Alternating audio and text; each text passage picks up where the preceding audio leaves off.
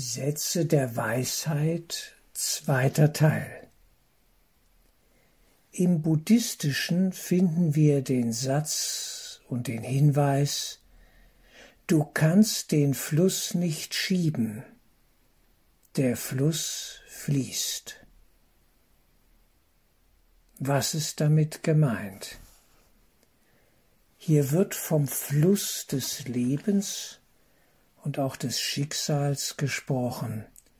So verstehe ich es jedenfalls. Unser Leben läuft ab wie ein Lebensfilm. Und wir haben immer die Vorstellung, dass wir darin frei agieren können. Aber die Momente der Freiheit oder eines freien Agierens sind doch sehr gering und schmal schmale Spalten sozusagen, in denen uns etwas bewusst wird und wir plötzlich auf eine andere, höhere Ebene gehen. Schicksal, der Schicksalsfluss ist selbstgemacht, keine Frage. Die Schicksalsgestalt, die wir ausformen, wird durch unser Denken und Fühlen und Sprechen und Tun über Inkarnationen ausgeformt, gestaltet. Wir machen das. Und das Schicksal ist auch etwas, was es zu erlösen gilt. Es ist unsere Erlösung, an der wir arbeiten, zusammen mit der göttlich-geistigen Welt. Und es geht darum, ein Bewusstsein des Beobachtens zu entwickeln und nicht zu viel machen zu wollen. Der Weise handelt, wenn es Zeit ist zu handeln. Du kannst den Fluss nicht schieben. Der Fluss fließt, wie er fließt. Es sind große Kräfte und es geht darum, mit diesen Kräften in Einklang zu kommen und ruhig zu bleiben und nicht geistlos, verzweifelt wild um sich zu schlagen. Das bringt nichts, gerade in Krisensituationen. Es ist menschlich, dann durchzudrehen, wie wir so sagen. Keine Frage. Aber dann sollten wir uns bewusst machen, der Fluss fließt, wie er fließt. Und ich bin mittendrin. Ich kann mich gar nicht rausnehmen. Aber ich kann mein Sein in diesem Schicksalsfluss beobachten. Die Person, für die ich mich halte. Der Körper, der ich zu sein glaube.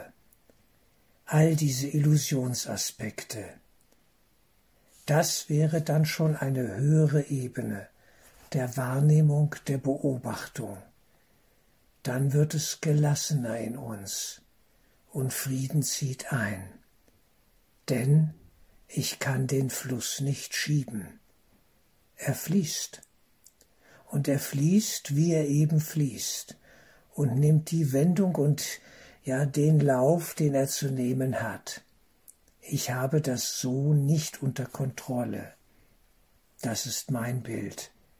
Aber ich kann in Einklang damit kommen, und wenn ich damit in Einklang komme und Frieden schließe mit diesem meinem Schicksal, dann kann etwas Heilsames, Befreiendes sich daraus entwickeln, für mich und für alle.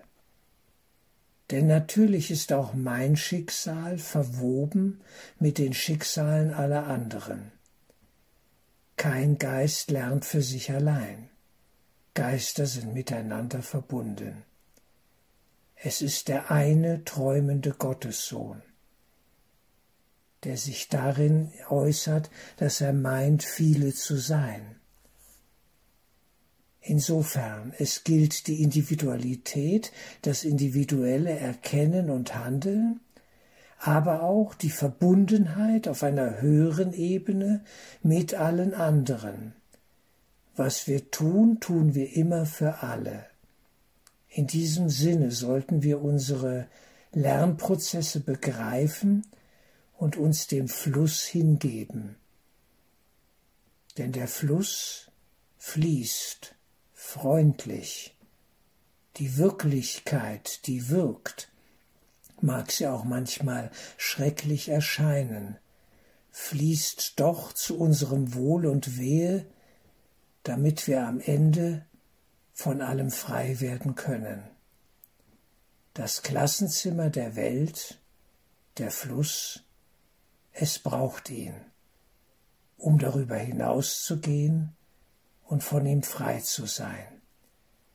Insofern, es geht hier wieder um das große Thema der Hingabe, sich dem Fluss hinzugeben, ihn nicht aufhalten zu wollen, ihn nicht schieben zu wollen, nicht beschleunigen zu wollen, sondern ihm zuzustimmen, ich bin einverstanden.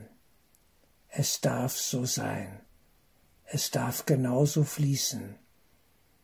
Und dann geht es, geht die Reise auch durch schwere Zeiten hindurch.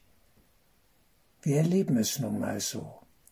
Und doch könnten wir es anders erleben, wenn wir aus dem Widerstand rausgingen und ein unsere Zustimmung geben könnten. Dann wird es ruhig in uns und wir erkennen, ich bin mehr als der Fluss, ich bin geistig gesehen jenseits davon und doch scheinbar mittendrin, es ist ein Paradox.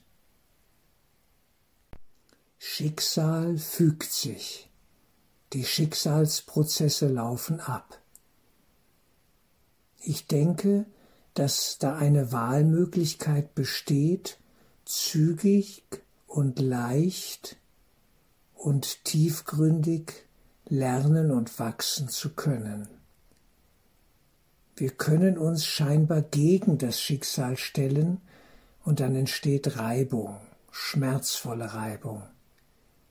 Wir können ihm zustimmen, und aus dieser tiefen Zustimmung heraus können sich erst neue Lösungswege ergeben. Denn Lösungswege entstehen durch den Fluss, durch die Prozesse, die uns im Fluss halten.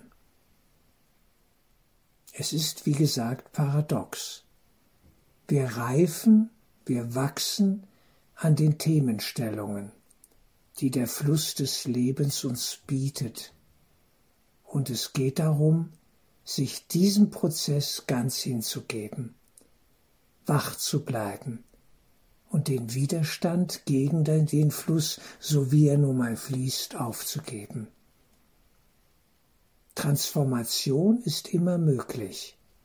Sie geschieht im Geist, denn alles geschieht dort, auch wie wir etwas erleben keine Frage.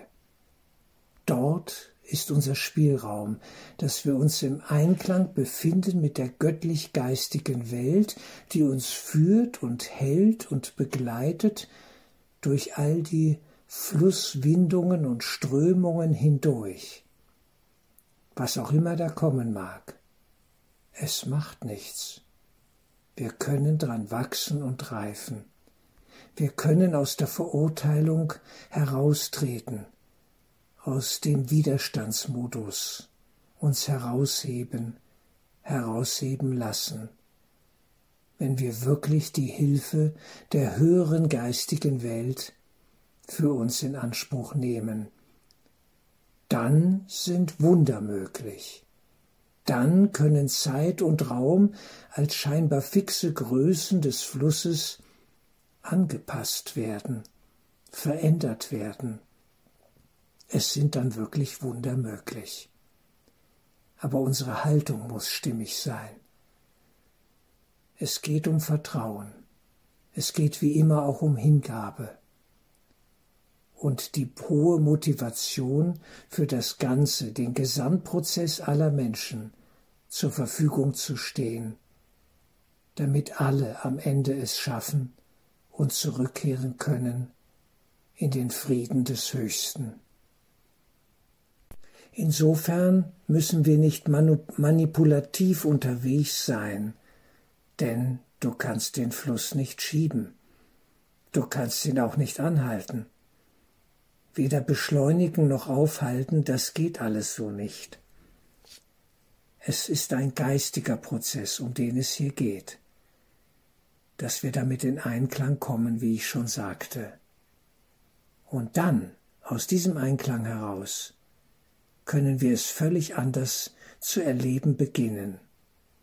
Ist das nicht seltsam? Es ist möglich, schwere Zeiten ganz verschieden erleben zu können.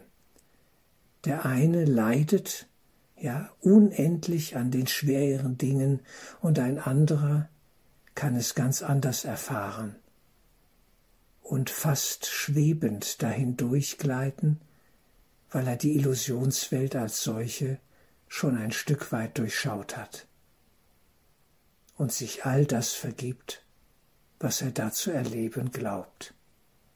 Vergebung ist, wie in ein Kurs in Wundern beschrieben, immer wieder der Schlüssel zur verwandelnden heilsamen Kraft.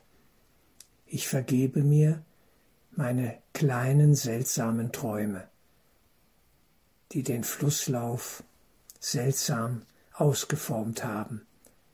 Es sind unsere Träume, es sind unsere verrückten Vorstellungen, die all das bewirkt haben.